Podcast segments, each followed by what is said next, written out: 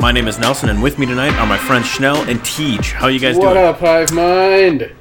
Schnello, how's it going? Uh, Still fucking nothing over. forgot about Schnell. That's a lie. That's a lie. You have don't drink and scry. that well, yeah, but I kifed that from Schnell. Oh, Stole it right out Then, of his. yeah, you got he- nothing. Yeah, I got nothing. He Even my control outro. magic to my brilliant word combinations. Ooh, I see what you did there. Yes. Uh, yeah, so we're back and we're talking about tonight one of my favorite things, and I think all of us uh, is the we're going to get into the the new Commander product for 2019. So we got four decks coming this year, and instead of I, I guess I would say they're all themed, right? Uh, that's Well- that's what They're always themed. yeah, you're right. What I'm trying to say is, uh, I don't know how to say it. Uh, they're all based off mechanic, right? Yeah, the scope Uh, the scope of the theme has changed from color specific to mechanic specific. Right, there we go. That's what I'm saying. And, and you know, like 2017, it was eminence and tribal. You know, but yes, now it's now it's uh, mechanic specific. do So you, do you we've got want to start the recording over and steal that from Schnell too? You should. um. You know, I thought you were going to say, "Do We'll you want to start that over so you don't sound like an idiot?" Oh, no. But uh, you no, no, we'll keep no, that regardless. But uh, made it we'll do better. we'll do one through where you mumble everything and I I clarify, and then write it down, and then we'll start over. Notes are key. Notes are key. Uh, Um, keynotes. Ah. hey, All let him be let today. him be the speaker. Yes. I like it. I like it. Uh, yeah, okay, so we're going to talk about the Commander 2019 decks that are coming out tonight. But before we do that, it's been a little while since we've all gotten together and discussed for the internet what we're up to in the world of Magic. So let's start with you, Schnell. What have you been up to lately? Uh, I went undefeated in Pauper today, which was kind of yeah. fun. What did I- you play? Uh, I still only have my mono green deck, but I I'm up to seven legitimate cards in the sideboard, three Brindle Shoats, and four uh, uh, the one drop green instant destroy an artifact or enchantment and uh, Nature's Claim. Ah, that's it. Yep. So my sideboard is only seven actual cards, and then if I ever get deck checked, it's you know more mount or uh, more forests to replace that because it's a mono green deck. But anyway, uh, I started trying to play the deck better, and I defeated an artifact deck, which it was a really cool homebrew around Glaze Fiend and a bunch of zero drop artifacts. So he gets that out er, uh, early and then just starts playing a lot of zero drops and one drops and hits it like he hit me for 10 in the air on Jesus. yeah it was turn turn 3 he hit me for 10 in the air and I was just scrambling to like oh god I can't take another hit like that That's and an insane amount on turn well, three. and half of the like two two of his like four artifacts were um, bone splitters, so he just equipped them on the next turn with his available mana. and I'm just like, oh god, okay, okay. Nature's nature's claim comes in, and then that deck isn't as scary anymore. right. hey, you can have four life because I'm swinging at you now for six with all my little cheap creatures, and then I'll pump them. Because that's what my green deck does to other people. It's like, oh, I hit somebody for six right off the or six on turn two, and then ten on turn three, and he just let, okay, fine, Okay, fine. yeah. Nice. So, Yeah, so is that a, is that a league or do you guys just do like Pauper Night? Uh, Monday nights we have we alternate. Um, the Monday night event switches between Pauper and Modern, and then on Okay. Saturdays, one of my customers built a Pauper Cube, which we actually uh, I went undefeated in that as well last Saturday. Uh, we did a four pod or four person pod pu- uh, Pauper draft, and apparently I'm getting good at pauper. I was gonna say, I think pauper might be your format. yeah, yeah. Because I just went with like heavy aggro, which is really easy to do in pauper, and you just have Very a, true. All it takes is like two tricks, like an answer or an evasion thing, and then you're you're golden. Nice. Neat. Well, that Yeah. sounds like fun. I haven't. Yeah, because it was mostly I mostly built uh, drafted like blue green, and it was green to get there, and blue for just okay. Well, I can counter, or I can bounce, or I can exile something, and or card draw. So it was just enough of a deal with your one with your one problem, and then just hit you for lethal each you know each matchup.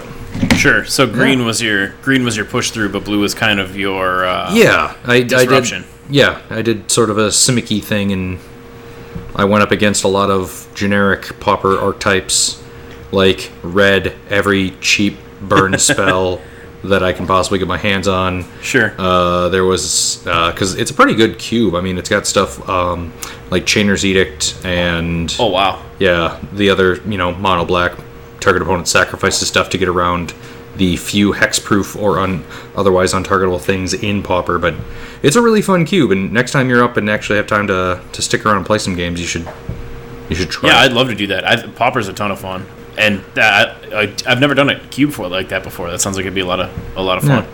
yeah. So Cool. I've just been I've just been beating the crap out of people in Pauper lately. and just and just absolutely savagely stomping them to uh, Yes. steal another magic card here. Nice. Uh, anything else, or you just poning noobs and pauper? I'm in the process of sorting like fifty thousand more commons and uncommons that I have to get through, and trying to maintain order behind my counter. So that's why the last day and a half, it's like, okay, I'm just gonna I'm just gonna make a mess. I'm gonna cover the counter in stacks of cards, and I'm gonna get everything organized. Have you had any help? Uh, my lovely wife is actually sorting cards in the back right now. Oh, nice. Hello. Yeah, I'm on headphones, genius. She can't. I know. I just thought it would be, you know, thought it would be the nice thing to do. I have known her since kindergarten. All right. It's fair. Becca Nelson says hi. Hi, Nelson. There Oh, we man, go. now she's internet famous. Yeah. yeah, she is. That's saved forever. What about you, Teach? What have you uh, been up to? Let's see. Well, I do remember that uh, the last time we were planning on recording and couldn't for some reason. Uh, I did know that when we got to this segment, um, I was going to bitch, but I'm shocked. Not Teach. uh, but uh, after that, between then and now, uh, I in fact did something fun. So I decided that I'm not going to bitch, and instead I'm going to be positive. Excellent. Yes. What did you do that was fun? So when I went to that wedding in Washington, I reconnected with some old friends that I had when I was living in Madison, and uh, it turned out that uh, one of them was a buddy that I played Magic with before, and another one was someone who played a long time ago and just got back into it not too long ago. And uh, my friend Paul, who used to who I used to play with, has since moved to Minnesota uh, with his lovely girlfriend. But he and uh, this other guy and some other people have been playing Magic over Discord, like Nice. long distance. So when we reconnected at the wedding, uh, he told me about it, and I said that sounded really cool. Uh, so I got all set up and try and gave that a shot last week, and it was a lot of fun. So I played uh, Magic with two strangers and a friend of mine over the internet. So there was a game where it was just four of us. It was slightly awkward uh, because the other three people were playing at the same table, uh, and their camera was really up high, so I couldn't necessarily see what they were doing at all the time. Whereas my one camera was just pointed at my playmat, so it was it was uh, you could see everything I was doing fairly well, I would imagine. And it's got its uh, you know you have to you have to play the trust game every once in a while, but they were all pretty trustworthy. I uh, let's see. I played uh, I played Rith the Awakener, my tokens deck. Um, there was a what's his name? Scarab God. There was a Grixis guy. I don't remember who it was. I want to say Nekusar, but it wasn't Nekusar. And then I don't remember what the other guy was playing. The other guy was playing something mono black or whatever. Um, Was it from the Nekusar deck? Was it Jeleva? what does to do? I don't remember. Um, anyway, it's not important. Something along the lines of the Nekusar deck theme where it's making people draw and discard and damage. Yeah, I wasn't being. F- something. yeah, I don't. I, I don't don't, think it was the draw discard one. Yeah, it wasn't. It wasn't. She wasn't good enough to stay in the in the Nekusar deck. She was a when I picked vampire, wasn't up, she? so. The weird looking vampire with the hood. That sounds familiar. uh, yeah, I think you're right. Anyway, uh, I did not win that game. Where did my cursor go? There you are. Uh, I did not win that game. We all lost. I'm right here. Uh, we all lost Get it? 'Cause I handily curse? to the Scarab God. But it was a lot of fun. Uh, I think I'm going to do it again this weekend, maybe. I don't think I'll ever be able to play my Silumgar deck because stealing things that other people control over the internet kinda is going hard to get very you're confusing sc- very yeah. quickly. Yeah, I can, Shameless, uh, I can see shameless that. plug for uh, something I, I carry in the store here. Uh, there are blank, like magic card, poker sized card, dry erase boards. Like it is a deck of cards that are all dry erase yeah. for the purposes of prototyping or making your own tokens or stuff like that. So if you were really ambitious, every time you copy something, you just write down everything on the card and just have your own proxies in play in front of There you. There you go. That's cool. Um, That's a smart idea. Modern problems require modern solutions. right? But the other thing, You've the got 'em. other thing I thought of was I recently picked up a a, a bribery from Mr. Schnell over there, uh, which Great card. which allows you to search through someone's library and take a creature. That's also going to be a pain to do over the internet. Excuse me, could you please go through and read your 99 Yeah. card library for fan me? out fan out your deck and just focus on every single card for like two seconds apiece. But ya? it's not supposed to be public knowledge, so everyone else turn your computers off. Everybody close your eyes on our Lo- system. Log out of Discord, please. We'll meet you in five minutes. I'll text you when spell resolves. Just texting people past priority. Oh shit, it's my turn. But yeah, that's uh, that's the most recent thing I did, and it was a lot of fun, and I look forward to doing it again. Yeah, that sounds like a fun uh, a fun way to play. You know, a unique spin on. Hey, if we can't get everybody in the same room, and you know you can't play EDH on, you know maybe people don't have the robust MTGO collection, or you know the fact that you can't even play it on Arena. So, hey, check out this solution. I've heard people talk about doing it before. I've never actually tried it, so it's nice to hear uh, from someone you know that I play Magic with and trust their opinion on things. Uh, that it was that it was fun and it was worth it. So that's definitely something I'm gonna have to try out. Yeah, we should definitely try it out, like amongst the three of us. Yeah, that'd be a lot of fun. Uh God, I guess we're up to me then, huh? Yeah, Nelson. I, I same question. What question. did you do?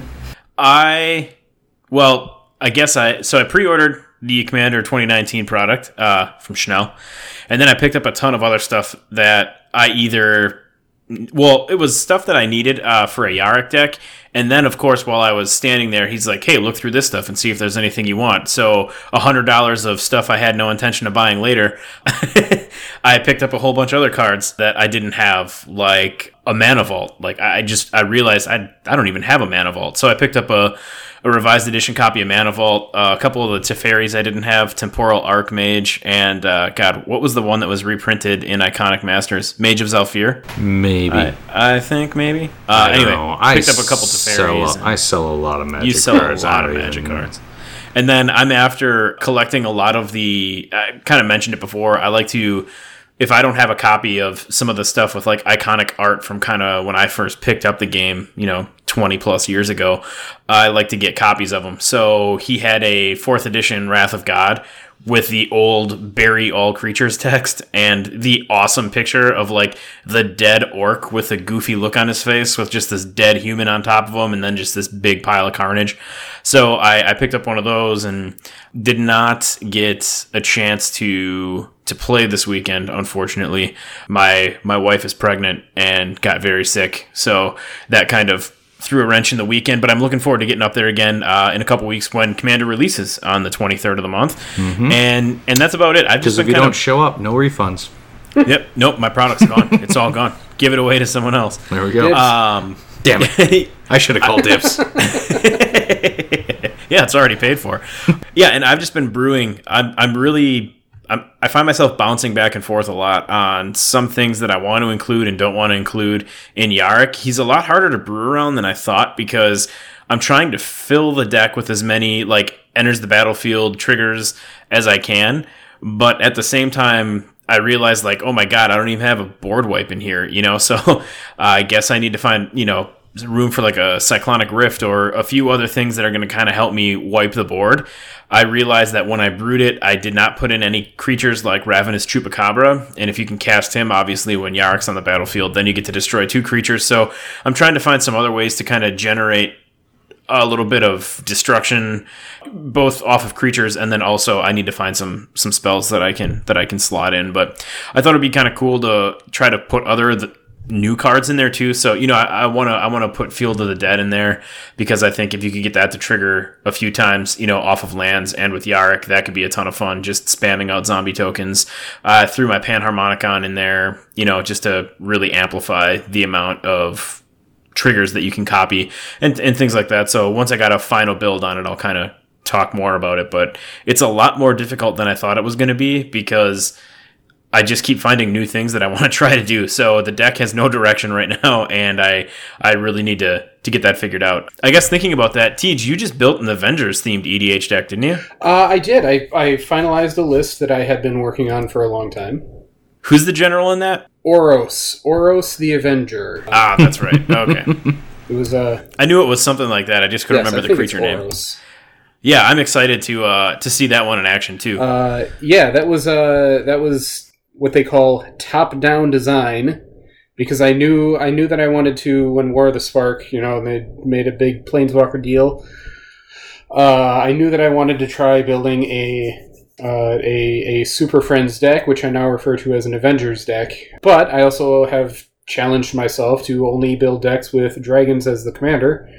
Uh, so naturally, when I found Oros the Avenger, I decided to switch from Super Friends to Avengers uh, have Oros lead the charge, and I put together a uh, Mardu Super Friends deck. So uh, now the the list is complete that I want to try. Now I just have to go through all my cards, find what I have, send uh, my LGS a list of the things that I don't have, and I think this deck is going to cost me a couple bucks. So I'm going to have to find some uh, some pricey things in my binder to sell to the store to hopefully mitigate some of the price. Uh, it looks like a, it looks like it's a, a, fun list, if I do say so myself. But I don't know if it's actually a good list or not. It doesn't have to be, uh, you know, as long as you're having fun playing it. Uh, and I've never played a, a, a Super Friends deck before, uh, so but I'm excited to try it out. I'm excited to build it. As long as it's not Atraxa Super Friends, I'll be. It's not Atraxa. I'll be excited to play it, but I I do definitely want to play your Avengers deck against my Pacific Rim deck. yes. because I, I have I like a deck that. based on a movie, and it's all just colossal artifact creatures. It's in blue and red, and the commander is Jhoira because she kind of looks like Mako Mori from Pacific Rim. Yes. So that was the it's like, oh, she can suspend. Well, that's the that's the Jaeger deployment. So these are all my giant Jaegers being deployed.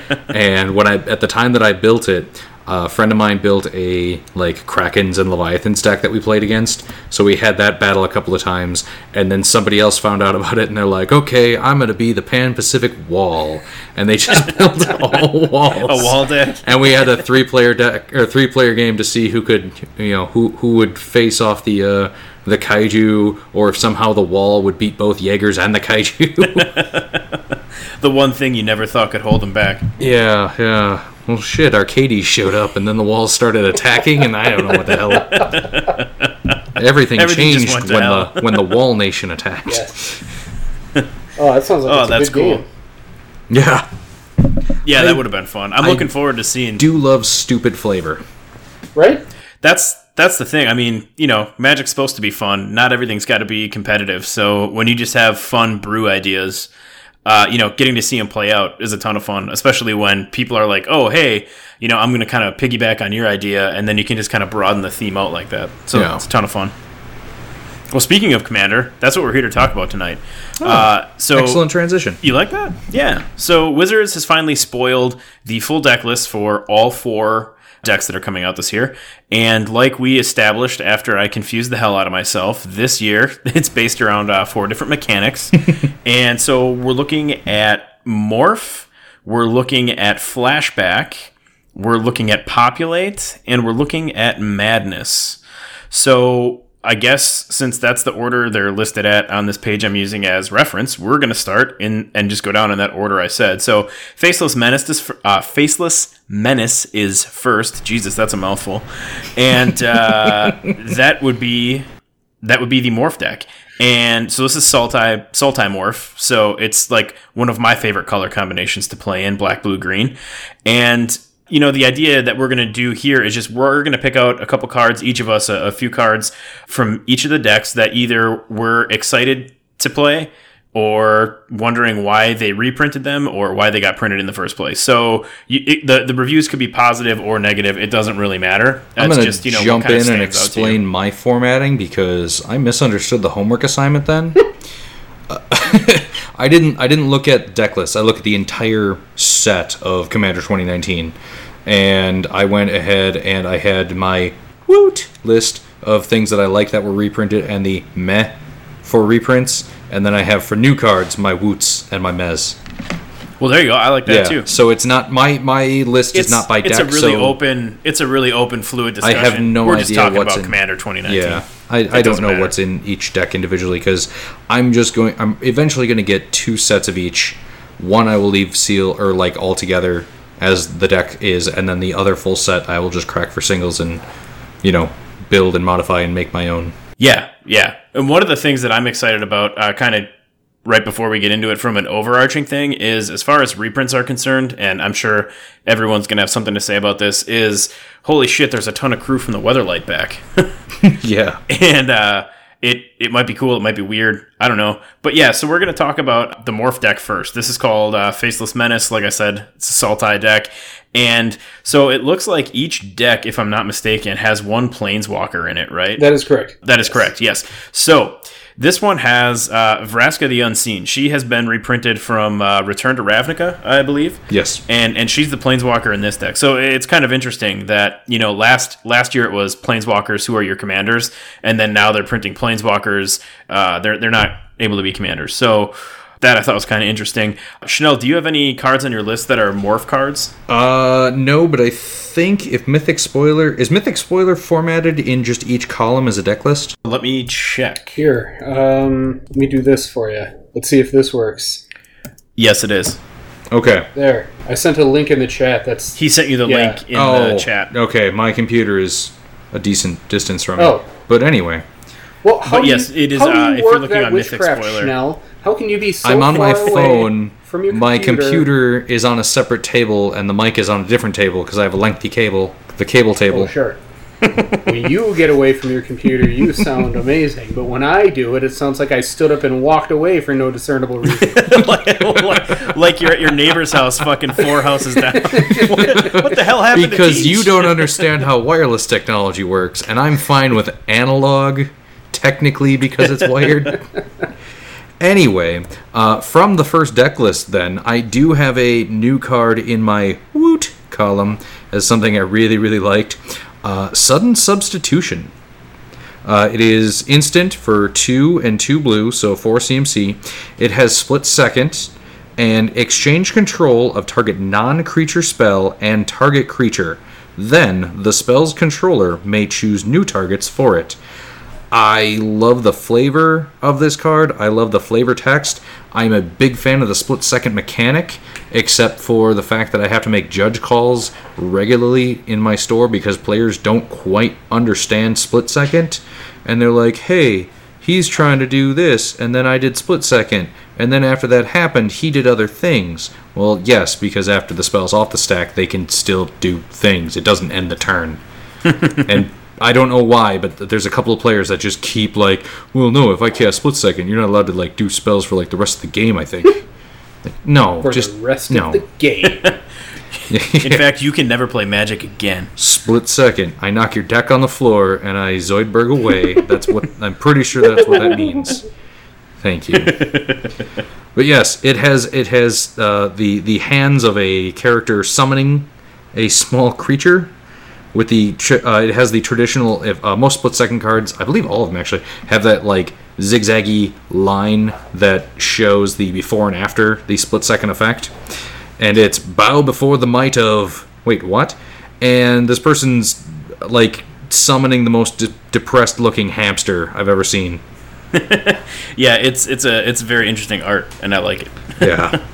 but I my favorite deck to play is my Thada Adel. I don't know, what are you guys playing? So this is absolutely going in there so I can just start messing with people's spells, taking their things, and then swapping their things for their other things. I don't know. What are you playing? I don't know. What are you guys playing? What about you, Teach? Is there anything that sticks out to you uh, from this deck? well, deck? first of all, uh, I will say that this deck personally seems like the most fun uh, to me. Um, Yeah, I would I agree think, with you on I that. think uh, I think uh, all, all the decks are are decent this time around. Um, there's none of them that I looked at and said, "Why is this a thing?" Uh, the Madness one was that one at first, but we'll talk about that when we get there.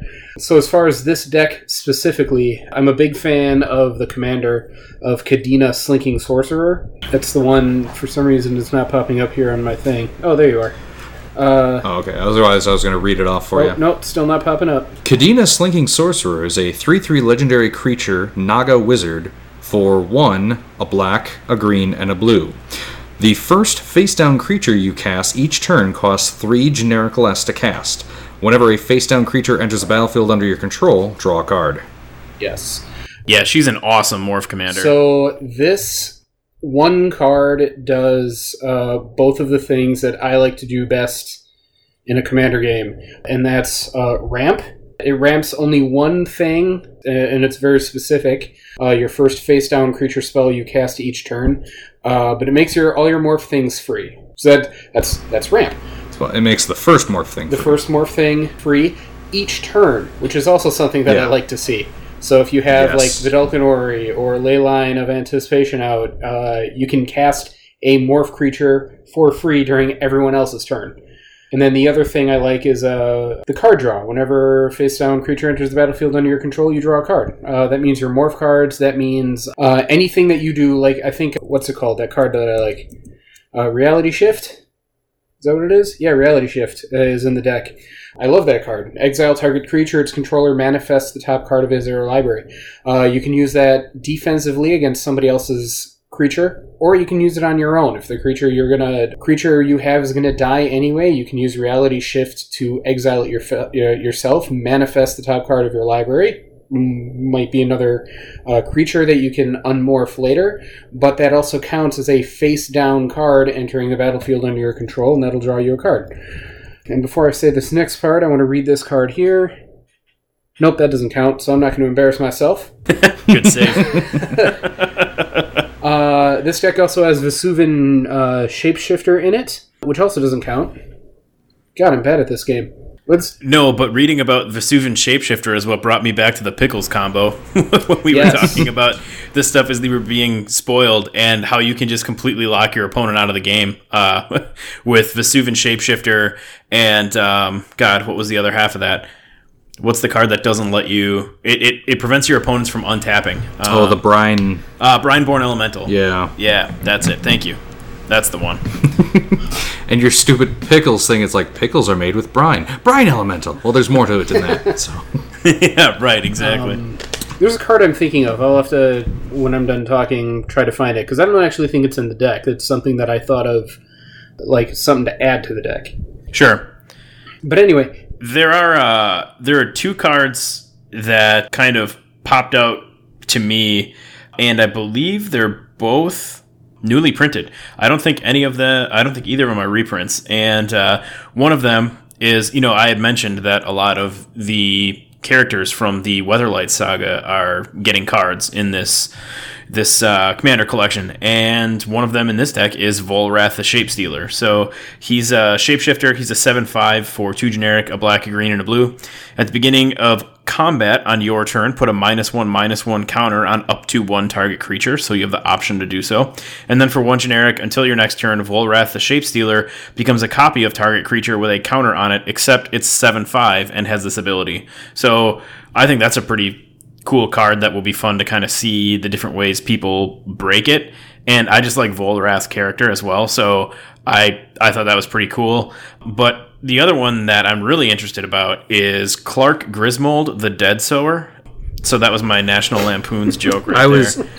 I was gonna say I don't remember seeing that card. oh, I remember. Yeah, no, Gr- Gr- Grismold sounds a lot like Griswold. So, uh, yeah, no, so Grismold the Dread Sower, he is a troll shaman. He's a 3 3 for one generic, a black, and a green. He's got trample. At the beginning of your end step, each player creates a 1 1 green plant creature token. Whenever a creature token dies, put a plus 1 plus 1 counter on Grismold the Dre- Dread Sower. So not only is it just whenever like one of your plant creature tokens dies, it's whenever any creature token dies. And a lot of one of the things that you see in a lot of EDH decks uh, are tokens. So I think that this guy is going to be able to generate a lot of value. And uh, obviously, he's one of the supplemental commanders in the deck. You know, like Teach had mentioned earlier, the the leader of the deck, um, as as built, is Kadena Slinking Sorcerer. But uh, Grismold is a legendary creature, so he can be a commander. And even if he dies for three total mana uh, to start with, he's able to be brought back relatively cheap early and often. So I just think that that's a cool card that that could be a lot of fun to build around, especially if you think about some of the cards that came out with like Dominaria with uh, you know Slimefoot. I was just going to say this guy feels like he tokens. just barely missed the cut for this current standard with uh, all the Golgari stuff and like the Thousand Eyes like Beetle Maker lady. Yeah, Izoni Thousand Eye. Yeah. No, I, I agree. So I think he's really cool, and I'm really looking forward to to playing him. And I guess the the reprint in this deck that I'm most excited for, and we kind of touched on this uh, together, is uh, Ixidron. I was I think I said when it was the mechanic was spoiled before the deck list. I said I really hope that they don't make a morph deck without reprinting Ixidron, and they made me very happy, and they reprinted Ixidron. So. Ixidron is a uh, star star creature illusion for three generic and two blue. As Ixidron enters the battlefield, turn all other non token creatures face down. They're 2 2 creatures. Ixidron's power and toughness are equal to each of the are, are equal to the number of face down creatures on the battlefield. So uh, he is he is his power and toughness is built off of your your unmorphed creatures, right? Or, uh, or would they technically be morphed? Every basically all creatures on the board, Right. But Right. around your unmorphed as well. Right, and yeah, sorry, I didn't mean your like because you're right. It's it's all on the battlefield. He flips everything. Um, yeah, not he's just yours. So he's an annoying type of board wipe in that he just makes creatures harder to use without getting them into a zone where you can't recur them. I love Ixidron Right. for that reason exactly. Yeah. I've been. yep. You sound so It's sad. kill my creatures. I'll reanimate. It's it's so annoying to deal with because unless the creature has you know morph, they're just stuck that Yeah. way. But see, And then there's in EDH, there's always the well, if my commander's face down, do I hit you? Yes, it's still commander damage. Can I shuffle my cards? Just shut up and play the game. uh, no. By the way, you can't. yeah, yeah, that's why. It's just shut up. You can't. Um, I, in in uh, uh, I forgot what I was going to say. I forgot the transition I was going to use. But basically, the reason I like Ixidron as a commander, yes, it's kind of annoying, but it's also a board wipe that's hard to get around. There's a lot of hate out there for Cyclonic Rift, and Justifiably Uh, so. I disagree with you on that. Um, I love Cyclonic Rift. I think the hate comes from the people who play against opponents who don't use Cyclonic Rift correctly. If you're going to use Cyclonic Rift just to be a jerk, just to wipe the board uh, for no other purpose than to say, I have everything and you have nothing, that's a terrible way to play the game. As opposed to using Cyclonic Rift like defensively. I won't use Cyclonic Rift. I won't overload it unless someone is attacking me and it's detrimental to the game, because then people don't feel as bad. Like he's, if, if he didn't do that, he would lose. So I get it now. now. So you want to win with a overpowered card, but make sure everyone doesn't hate you for it. Yes. But that, but you're still winning the game and using an overpowered card. Nah, nah, nah. The point I was trying. Nah.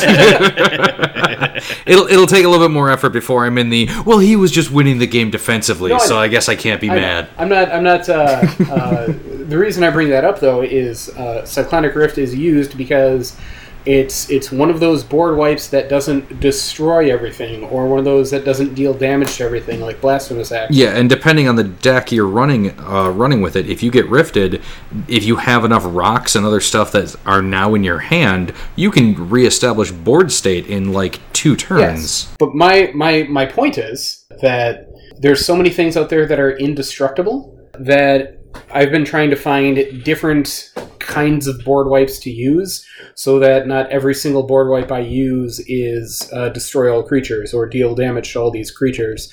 Um, and Ixidron is one of those where everyone still has creatures, they're all still face down. It's annoying because you can't unmorph them unless they have that ability on them. but at the same time, I've got a slight advantage over everybody else because I still have one giant creature, uh, depending on how many other creatures are out there. And yes, it, it, it might be annoying, but it's a it's a different kind of board wipe that I enjoy playing with. I expected you to say, but it's a different kind of annoying, so it's okay. As long No, as I- each annoying experience is unique, well, then it's not bad Correct. because you're That's learning so something. Correct. That's funny. Yeah, no, I uh, I guess there's only one other card that I wanted to mention from this deck in Muse? particular. No, actually no. Oh my God, Seedborn Muse absolutely needed a reprint, and this is the perfect place That's for it. That's what. I was going to say. Yeah, it's it it's been too too long gone from regular print, and the supply has not been like it. It, it should be in almost every single EDH deck that can run it. It's becoming a staple in so many people's lists, and as somebody who does their best to try and find and get cards for everyone's list, Seedborn Muse, I've had like three or four people looking for for them for the longest time, and a few weeks ago, uh, I ended up cutting somebody a deal on a foil Seedborn Muse because that was the only one I had in the store, so I felt bad. And now that there's new ones available, that will be a great opportunity for the people who couldn't shell out, you know, the absurd amount of money for this hard to find card.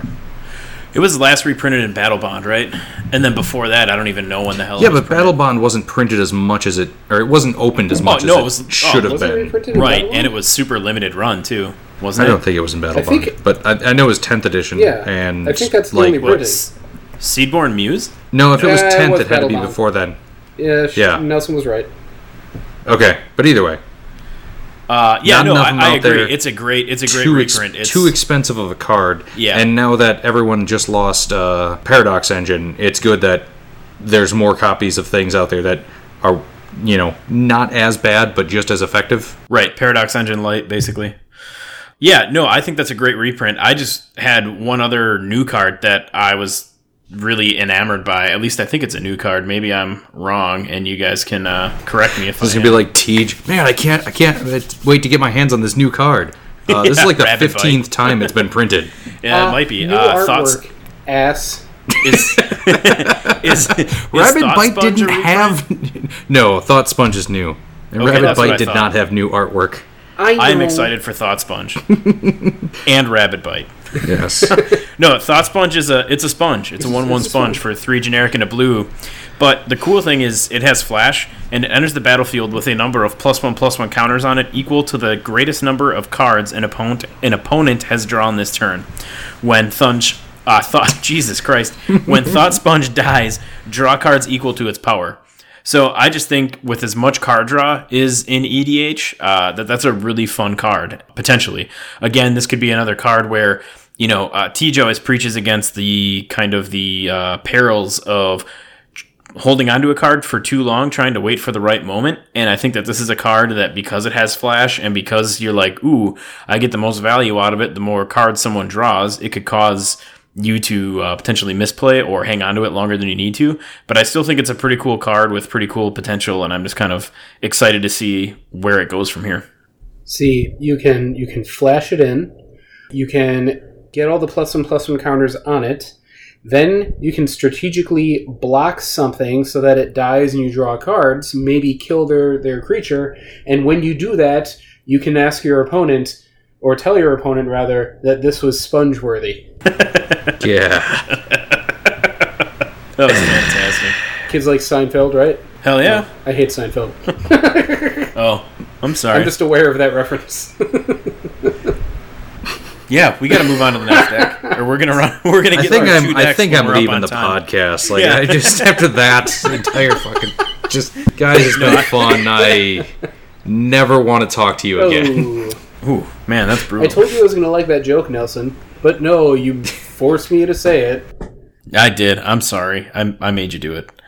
So the second deck is Flashback. This is Jeskai, so it's uh, blue, red, white. And the new commander in this deck is Sevinne the Con- uh, Chronoclasm. Chronoclasm, whatever. Chronoclasm, Chronoclasm. No, no, no, no, no. Chronoclasm. Ranunculus. uh, sim- s- s- simulacrum.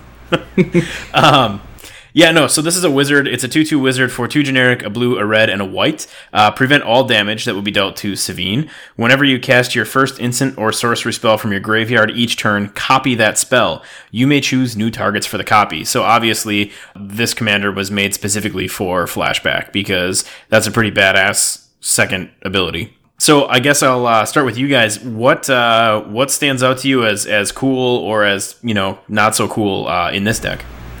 I really like Elsha of the Infinite, one of the alternate commanders for this. What I was Yes. In Agreed. fact, going through it's Elsha of the Infinite is on my Woot list for new stuff out of this one, and then immediately below it on uh, Mythic Spoiler, Pramikon Sky Rampart is on my meh list. like I just the fact I love Elsha of the Infinite so much. It's it's a three three legendary creature Djinn Monk for two blue, red, and white. Uh, it has prowess. You may look at the top card of your library at any time, and you may cast the top card of your library if it's a non-creature, non-land card, and you can cast it as a head flash. So it it is a sweet Jeskai commander that lets you just spell sling and hit your opponent in the face with a massive, massive monk, which I always appreciate. Nelson, you know my D and D style.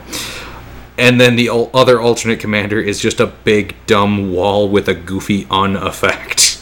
yeah. Yeah, it was like they did okay. Chronoclasm. It's I'd, I'd, I'd say that one is pretty balanced because it's only the first spell that you flashback or otherwise cast from your graveyard you can copy. So it, he's pretty reasonable. He's hard to deal with, not being able to take damage at all from any sources. Uh, the monk is just fantastic, and then hey, it's a legendary creature wall. So Like my only my only redeeming uh, option for this is if somebody makes this their commander and then their only goal is to win through commander damage. That's it. Otherwise, it's just a big dumb wall. Well, and for clarification, Pramikon Sky Rampart, it's a 1 5 legendary wall for a blue, a red, and a white. It is flying and defender. As it enters the battlefield, choose left or right. Each player may attack only the nearest opponent in the chosen direction, and planeswalkers controlled by that opponent. So suddenly, your game of Magic has turned into a very specific game of Uno. yeah. So this deck uh, was the the the first deck where I looked at cards in there and I started questioning who built these decks.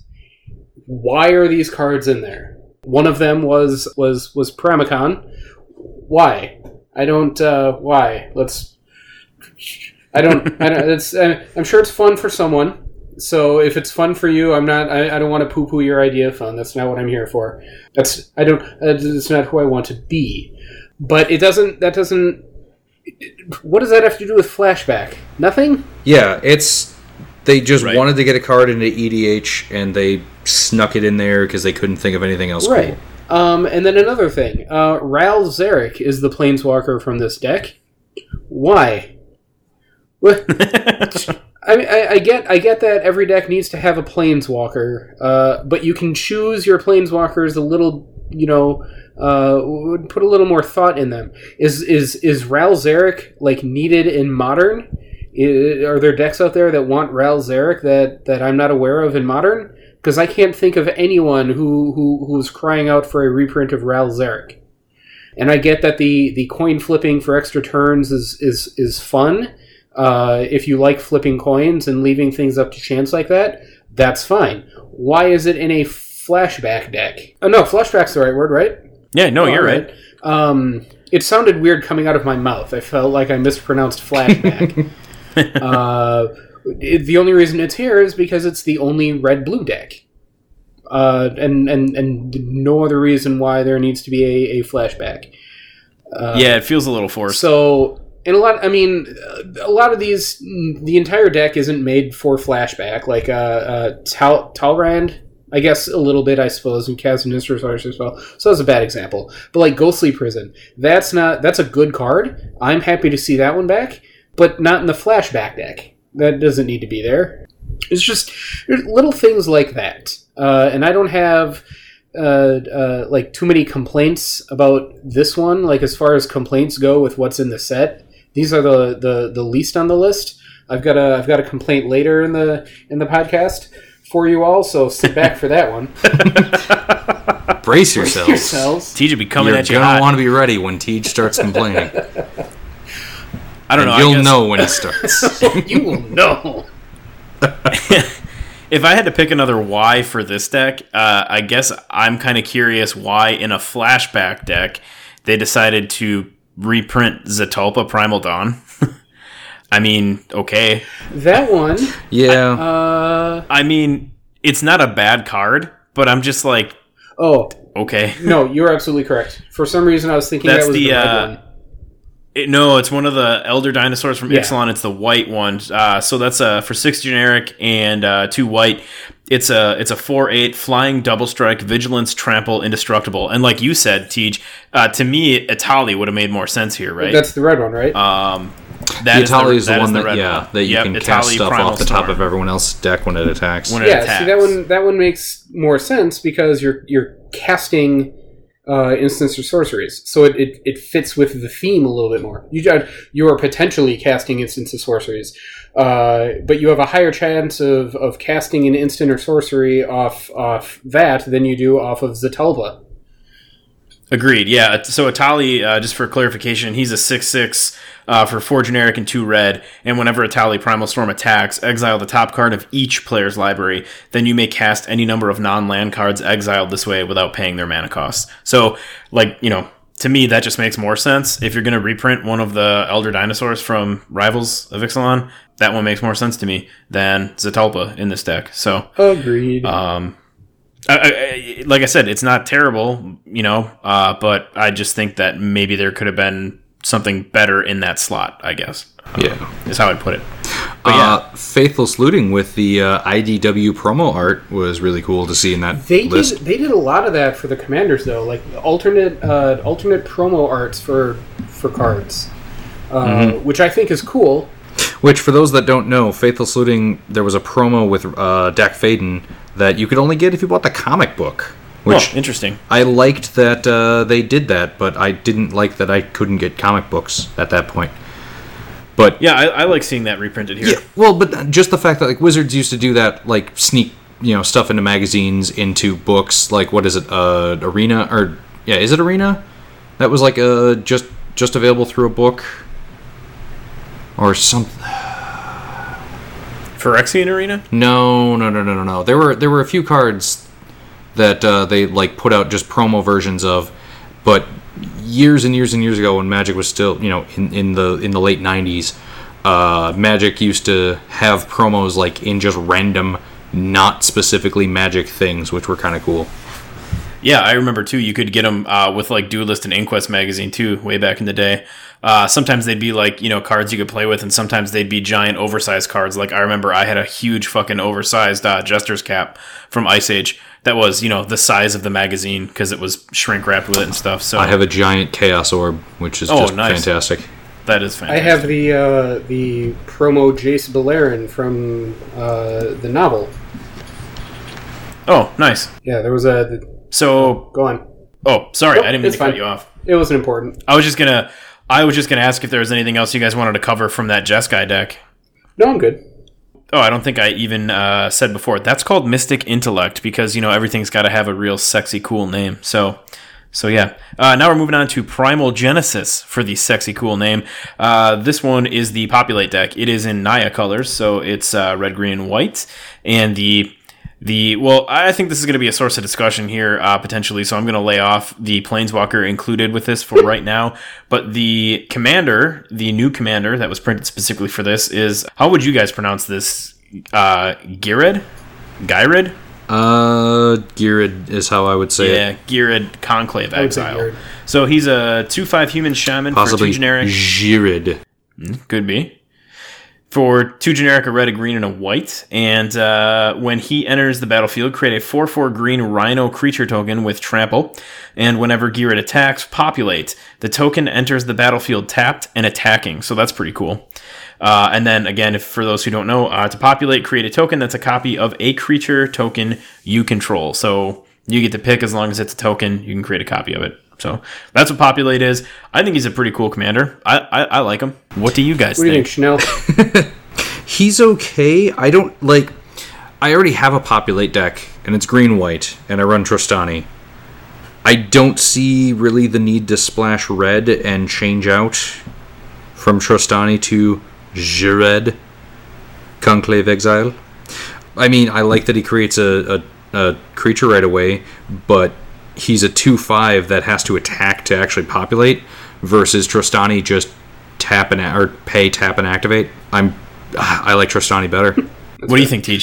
So this deck didn't excite me. Uh, I don't necessarily think that it's a bad deck, but as previously mentioned in the show, um, I have a token deck, a Naya token deck, and when you have tokens, uh, you have two strategies to choose from. You can either go wide or go tall, and uh, I'm the go wide kind of token player. I don't want to have one token uh, make it as big as possible, and then have it removed with a with with a removal spell, uh, or death touched, and then suddenly everything I've been working for is gone. Uh, the populate deck is a little different uh, because you make one token that you really like, and then you populate it. You make more and more and more of that one token. Uh, but to me personally, using resources to make one token is a is not the way that I want to play tokens. Uh, in my deck, I have one card that makes a bunch of tokens at once instead of uh, one card that makes one copy of a token that I already have. Uh, and you and you still have to have the token when it comes time to populate because if you don't have token, then your populate does nothing. So this specific deck did not excite me. That being said, I don't necessarily know. Uh, I didn't. I didn't pay too much attention to this one because it's it's it's a Naya token deck. I already have one of those, so I was more excited to see what it was in everything else's. Uh, but I did. I did uh, uh, see some of the things. I understand what the deck is trying to do. I don't know if it's uh, if it's good or not. I know that there are a lot of cards in here that I like to see. Uh, Cultivates and Explores and Farseeks. Uh, Harmonize is a great card. Beast Within is Yeah. Beast Within is always a good card, uh, and that fits with the Definitely. populate to, uh, theme. Uh, just like Reality Shift, uh, you can use it to get rid of an opponent's thing, but if you have a thing that's already going to die, Beast Within it yourself, and then you get a 3 3 Beast out of it that you can populate later. Uh, these are some of the choices that, that that you have to make with this sort of deck and these are fun choices to make. It's it's thinking outside the box. It's playing cards differently than you would otherwise Mimic Vat is also a reprint in this deck that I, that's exciting to see, and that's a great card to use to populate because Mimic Vat can take anything going to the graveyard. Suddenly, you're populating consecrated sphinxes, and then uh, of all the things in the deck to populate, that's probably one of the best things you can get. Assuming, of course, your opponent has a, a, a consecrated sphinx. There isn't one in this deck because that is a blue card and that is illegal. right. He does not fit the He color scheme. not. No matter how badly Schnell may want him Right. to. So Because he's a sphinx. that's all I have to say about this deck. Without I have my masterpiece consecrated sphinx already, so it's. I forgot you had one of those. Oh god, yeah. Yeah. And I got Um, it before it spiked too, so that was good. Nice. One one of the cards, speaking of uh, Tej, one of the reprints that I like uh, specifically for Populate in this deck is Feldon of the Third Path. So Yes. we last saw him reprinted in, I believe, the Daretti deck, uh, which was, I don't remember what year that was, uh, built from scrap or whatever it was called, and then uh, reprinted in Commander Anthology 2. Which that came out a couple years ago, but anyway, uh, Feldon is a two-three human artificer for one generic artificer, artificer, however you want to. Artificer, I always said. I don't know.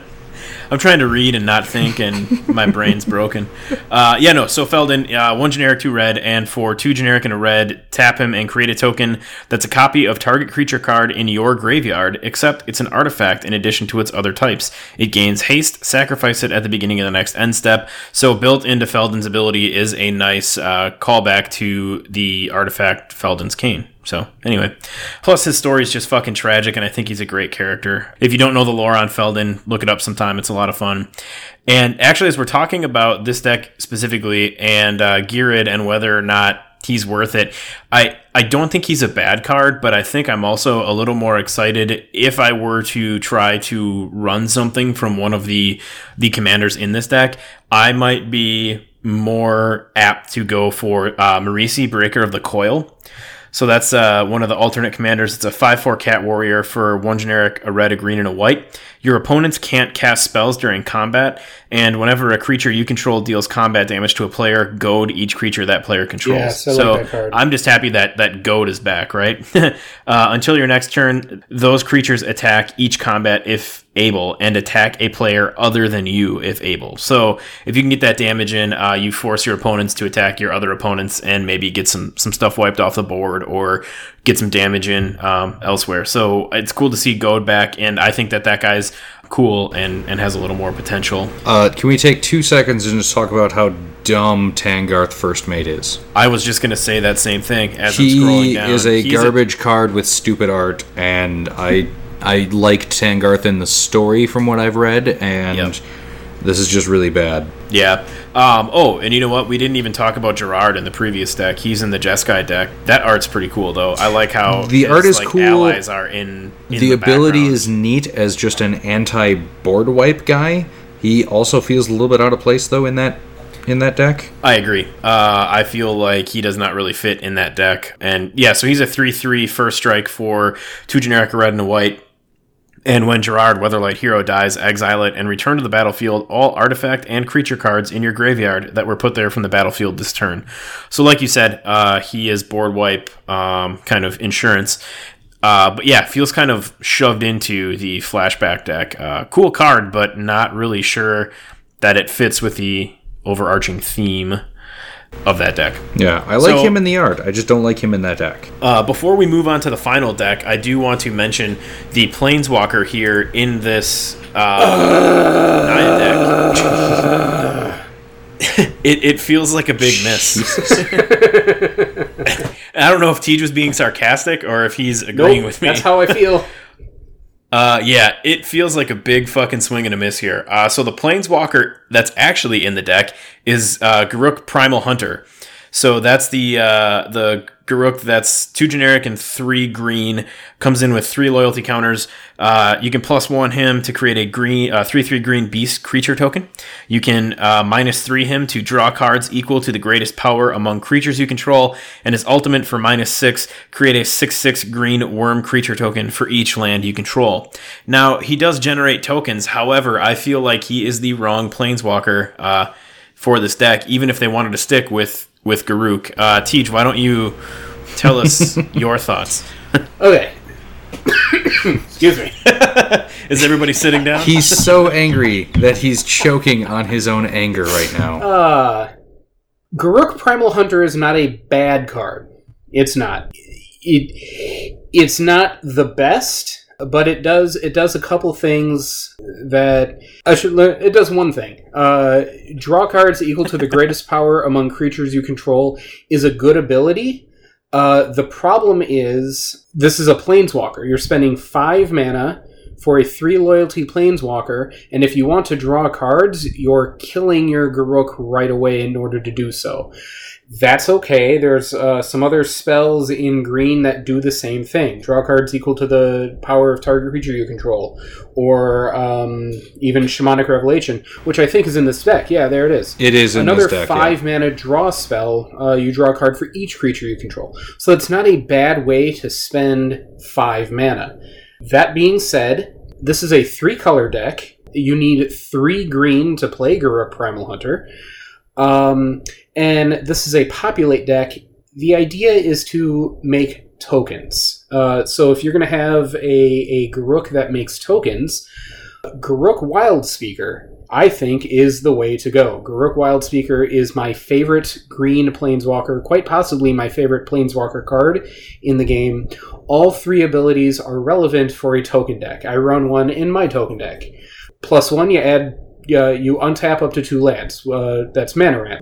Minus, you make a token. Uh, and then uh, his his his limit break is an overrun. You give everything plus three plus three and trample. That's a great way to end the game. I love that you called his ultimate a limit break. Yeah, most people just say alt Nope. and then his I limit hate it. break. It's a limit break. It's a limit break. Exactly. Yes, I've been calling them limit breaks since day one.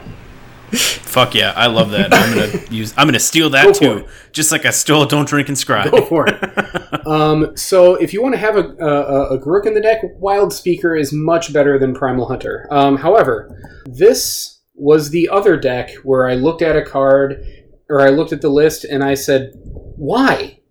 Why is this here? Uh, I don't understand why Garruk is here." I looked at this deck, and the first Planeswalker I thought of was Xenagos the Reveler this does everything that you this does everything that the that this deck wants to do. Uh, Xenagos the Reveler is two a red and a green, three loyalty planeswalker, uh, plus one add X mana and any combination of red or uh, and or green to your mana pool where X is the number of creatures you control. You're making tokens uh, with your with your populates. You're going to have a lot of creatures out there. This is your mana ramp. Zero loyalty. Put a 2 2 red and green satyr creature token with haste onto the battlefield. There's your token generation. Yes, it's only a 2 2, but you need a token on the battlefield if you want to populate stuff. This is a way to get a token out for free. Uh, and then minus 6. Exile the top seven cards of your library. You may put any number of creature and or land cards from among them onto the battlefield. That's a good way. Seven cards is a lot, uh, and this is a good way to get all your uh, creatures out. There are 18 creatures in the deck, so it's not a it's not a high number, but you're most likely going to hit something. Plus 39 lands. All of these decks have 39 or 40 lands in them, so Xenagos is going to get you something. And I think that Xenagos is a much better fit for this token deck than Garruk Primal Hunter is. As soon as I saw Primal Hunter, the first two cards I thought of were Xenagos and then Wi- or Wild Speaker first, then Xenagos, uh, because I always go to Wild Speaker when I'm talking about a green deck. Uh, but those right there are two cards. That's an auto include from Tejas Hive Mind. Auto include, right?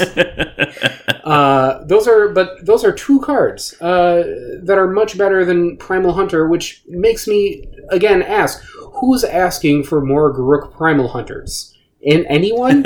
I'm I'm not being sarcastic. I'm legitimately asking uh, uh, you two, and I'm asking Call in today and ask for your Primal mind out. Hunter Who, immediately. Who is asking for more Primal Hunters? Uh, if if Uh, I am not. if all they wanted to do was throw a planeswalker in the deck and you don't want to get something overpowered or expensive, Wild Speaker or Xenagos are the way to go. Uh, I have Xenagos at $4.07 right now.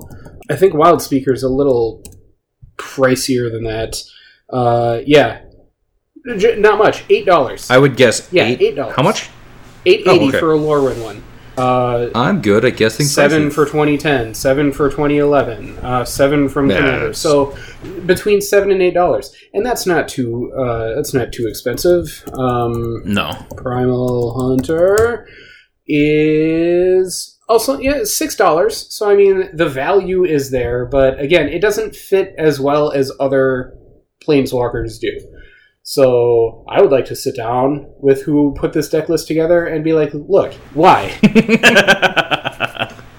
Why?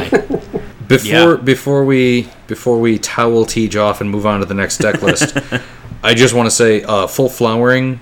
I'm absolutely taking this and putting it in my populate deck. It is XX and green sorcery populate X times. yeah, that card's awesome. Fantastic spell. Also, Ohran Frostfang, a 2 6 snow creature snake for 5 mana, 3 and 2 green. Attacking creatures you control have death touch. Whenever a creature you control deals combat damage to a player, draw a card. This thing is phenomenal. If you've ever played Populate or just token creature spam, you know you're swinging with just a ton of guys and they're usually just small and getting chumped a lot. This means they're not going to get chumped as much, but people have to, otherwise, they're giving you massive card advantage. This thing is fantastic in tokens, and this should be a legendary creature, so I can have it be a general all by itself.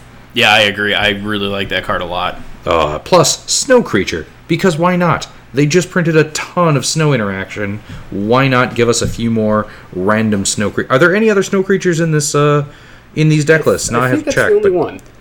I was gonna Yeah. say I believe that might be the only one. Ah.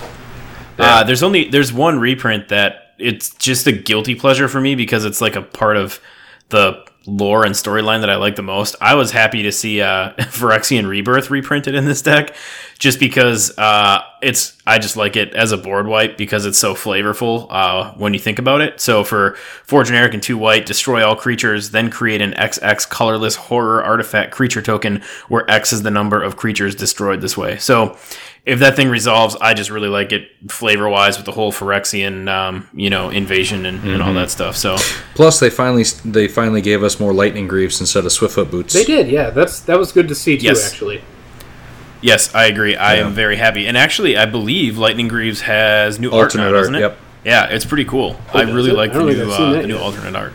Yeah, it's it's really neat. Yeah, You they should, they uh, zoomed in on the. Flash's legs and just used that as the art. Yep, basically. No, uh, what, like that. That's the other thing. And across look the that. board, I was very excited that, like, it's it's a double edged sword, but uh, Sol Ring, Thran Dynamo, Ash Ash Barrens, in every single deck, and they are you know absolutely needed for every single EDH deck. And Sol Ring is averaging like five bucks a piece, and it has a billion printings, and it should not be that much. Oh, but agreed. because every single deck needs one and runs one, everyone always hangs on to them. So it's one of those, yeah, there's trillions of them out there, but for everyone that exists, there's an EDH deck that's just magically forming around it. So you need to go buy more for more EDHs. They are EDH seeds. You plant them and then just get a deck later that week. right, exactly. now Yeah. that being, Ash Barrens makes me excited because Pauper is now a thing, and Ash Barrens is fantastic in Pauper.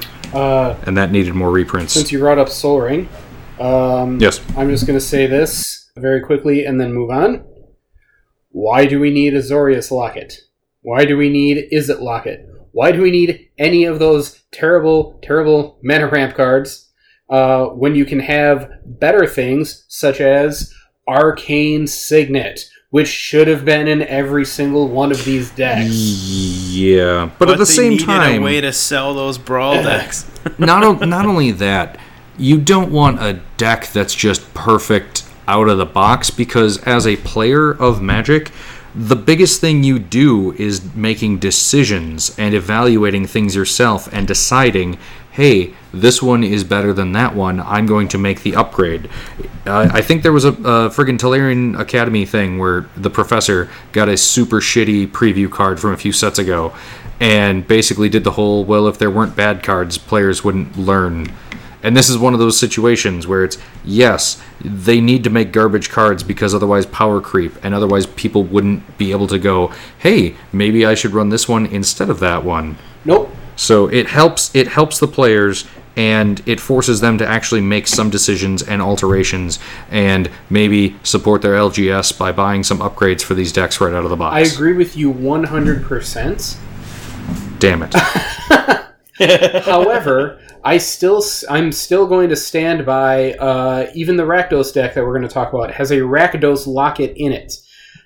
That easily could have been an arcane signet uh, because uh, the idea people more people are going to buy these products if they have things like arcane signet in them. Yes, maybe they just wanted them to sell brawl packs, but arcane signet is strong enough of a card where people uh, are going to buy those brawl packs anyway. People are going to buy these commander decks anyway.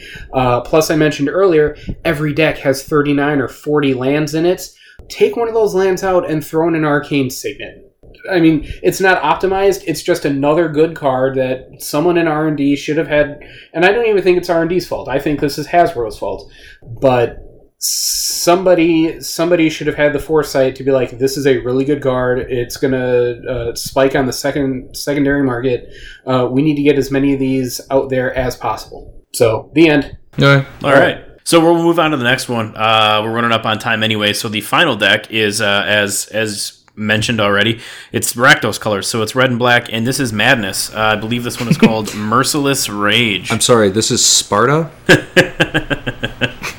And the the planeswalker the planeswalker in this deck is Ob Nixilis Reignited. I'm gonna I'm gonna jump in on here because you're awkwardly trailing off.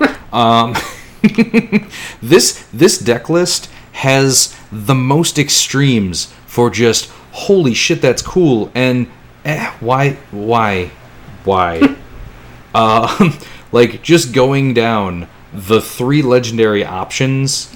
I like all of them. Yes. All of them. Greven, Yes. Chainer, Angie Falkenrath. Is that? Yeah, or is it An- Angie? A- An- Anye? I, Anye? uh, I've heard Anye, but I also I- Okay. I, it reads like Angie. It does. Uh, but yeah, My guess would be Anye. Yeah. So all three legendaries are just fantastic options for decks in themselves. Regardless if you run Madness, they just seem cool. And then you go down and you get Soul of Innistrad. Soul of Innistrad is like it sucked when it was new. And they did promotional materials with the Soul of Zendikar and Soul of Innistrad, where uh, game stores literally had to and somehow couldn't give them away. Bone Miser, the new the the waste the waste nut is my my ongoing joke for that one. Yeah, one. the waste not character. yeah, waste not for you is awesome. Yeah, Uh, I really like that card. Yeah, it's just there's there's so many really good things in this deck, and then stuff like Aeon Engine, which is the Uno joke everyone's been making. The thing that enters the battlefield tap for its artifact for five mana. You tap and exile it, reverse the game's turn order. yep. Why? Because it's madness. That's why. That's why. yeah, It's it was like let's make this super cool deck and then just throw a bunch of just hot garbage in there so it's not the most busted thing right out of the box. Well, and like Meteor Golem, seriously, what is this? The Spellslinger starter kit? I mean, Yeah. you're gonna put a fucking Meteor Golem in a in a Commander Precon deck? Like again, I, I understand power creep, and you kind of got to try to balance some stuff, but fucking Meteor Golem, Yeah. uh, and or even uh, I guess it. And, and I know we kind of debated this earlier uh, in our chat between the three of us, but like, did Boneyard Parley really need to be reprinted for this? Honestly, I don't think like for for commander products since they're looking to sell product, I don't think they need to reprint or draw from the standard pool that's available at the time of the release. Yeah, I agree with because all of those cards are going to be readily available. They're not benefiting the community in any way by just throwing out another Plaguecrafter or another Eldest Reborn. It's yes, those are playable cards, but there are billions of them available, and they've all tanked in value at this point because they're going to rotate, you know, within the year, within the next year don't don't draw from the current standard pool around the time that items are going to be released. Give us old random crap. I don't care if it's garbage. If you reprint something from like Judgment and throw it in there, common or uncommon, just as a placeholder, that will be neat to me to see old stuff with the new border. But I don't. I I hate seeing standard cards in sealed product like this. Yeah, I agree. I mean, and specifically, you know, you brought up the Eldest Reborn, and I, I like that card. I like that card in this deck, but also, like you said, why are you pulling from the current standard pool? Like, let me put that in if I want to. You know, I mean, again, I just feel like this is an opportunity to get some older stuff back into rotation if it needs to be, or, or use that slot for something. Well and cool, because it's you know? commander it doesn't put it into like you know it it just lets people see more stuff or at least Right. it should and it might get people interested in some of the older product if it's hey is this a new card oh no this one came out like 12 years ago oh what else came out 12 years ago Right, exactly. Speaking of, that's what i that assume all other magic ago. players sound like by the way yes Uh, one uh, one of the cards I'm really excited to see reprinted in this deck too is uh, Geth, Lord of the Vault. I'm glad he's back. yes I think he's an awesome card. I think he fits this deck very well, and I just uh, I think that's cool. Tej, what do you like from this deck? So this deck, when I found out what the themes of all the decks were going to be, this one was the one that sounded least exciting to me at first. And then I decided that the flashback one sounded least exciting, and this was second least exciting. But then but wait, there's Uh, more. but then I as started Tej reads his journal daily entries until we got to today. Dear diary, this is the worst. No, I actually think that this deck might be the most skill intensive deck out of the four of them. I think the I I, think the Sultai one uh, looks like the most fun to me. I think this one is deceptively uh, skill intensive in that to really maximize your your madness plays, you need to make sure you sequence things very very carefully. This deck right out of the box, I think, is the one that that uh, you wouldn't expect this from a black red deck, but this one I think uh, uh, good players are going to take their time and play kind of slowly to make sure that they're sequencing everything out the way that they should be in order to optimize all of their plays. And that really interests me as a player. Just the idea that, that a, a deck with colors that are normally pretty straightforward and, and, and pretty hasty no pun intended, Uh, will actually make you make you take your time, uh, think about all your plays. Um, this deck, this deck for uh, this deck is is one people aren't going to play right out of the box. Let me rephrase that. Start over. This is one people aren't going to play correctly right out of the box if they're not entirely sure what they're doing. Newer players are going to look at this and not see the synergies going on and are probably not going to be as drawn to this as they are the the, the populate deck or the morph deck. populate by far would be is is playing these of the four decks. It's playing on easy Exactly. mode because the deck just does everything for you automatically. And that's not a bad thing. Uh, I hope no one takes that as a put down. Again, I have a populate deck, and it is my favorite thing to just sit there and go, "Cool, uh, I'm going to turn this sideways and get more things, and then turn them sideways." Right. like playing playing the game on easy mode. Not everything has to be a a legacy game skill level involvement where it's just you know, oh shit, how do I stack my triggers correctly? It's no, I want a lot of guys. I just want a lot of dudes on the field. I just want to just want to hit them with like 15 3 3 beasts. Uh, so I think this is the one I'm most excited to try. Uh, if we if we sit down and we do a, a, a pre-con thing, um, I'm gonna secretly hope uh, to get this one out of all the four of them. Uh, and you guys, uh, you guys don't tell anyone, so they don't take it away from me. Okay, You got it. I I was just the one disappointment thing besides just the random garbage in here. No Faithless Looting in this deck No that I saw. suiting. Yeah, No, not in faithful this one. was in the uh, only in the whatever the second one we talked about was The Jeskai uh, one, flashback, Flashback. The Jess guy, yeah, flashback. Yep. yeah. which makes sense. But I suppose it has the- Well, yes, but also sweet discard Sweet outlet. discard but I mean, the commanders the commanders do a fantastic job of being sweet discard oh, outlets. definitely. And also, I need to preemptively complain about uh, K'rrik, Oh. son of Yawgmoth, Ooh. showing up in every other game of EDH and just letting somebody like play out their deck and win from him hitting the field. Yeah, he's sitting at like thirty bucks already. I think I Ah, saw to today. hell with that guy. Uh, and actually, just you bringing him up, and then Teej talking about the different, uh, you know, the the levels in this deck, and I think that two cards that illustrate it really well as far as new cards. Uh, uh, K'rrik is one of them, and then Greven, Predator Captain, uh, would be the other. So, since Sorry. why are you I, I giggle every time I hear Predator Captain. Sorry. Ahoy there, laddies! Are you ready, kids? Easy. Yeah, the adventures of Predator Captain. He's not allowed within 500 yards of a school. That's why he stays in international waters. Sorry, I didn't mean Um, to derail. no, no, that's that's fantastic. I just wanted to say those two cards to me are are some of where the the cool new synergy comes from. So if we're looking at at uh, K'rrik, son of Yawgmoth first, and no, he's not literally the son of Yawgmoth. It's more of a mantle he took up for himself. But again, you can read that in the lore yourself. It's four generic and three black Phyrexian mana, which is cool. So that can either be played with a swamp or two life for each one of the Phyrexian manas. So it's cool to see that come back. Uh, he's a 2 2 with lifelink.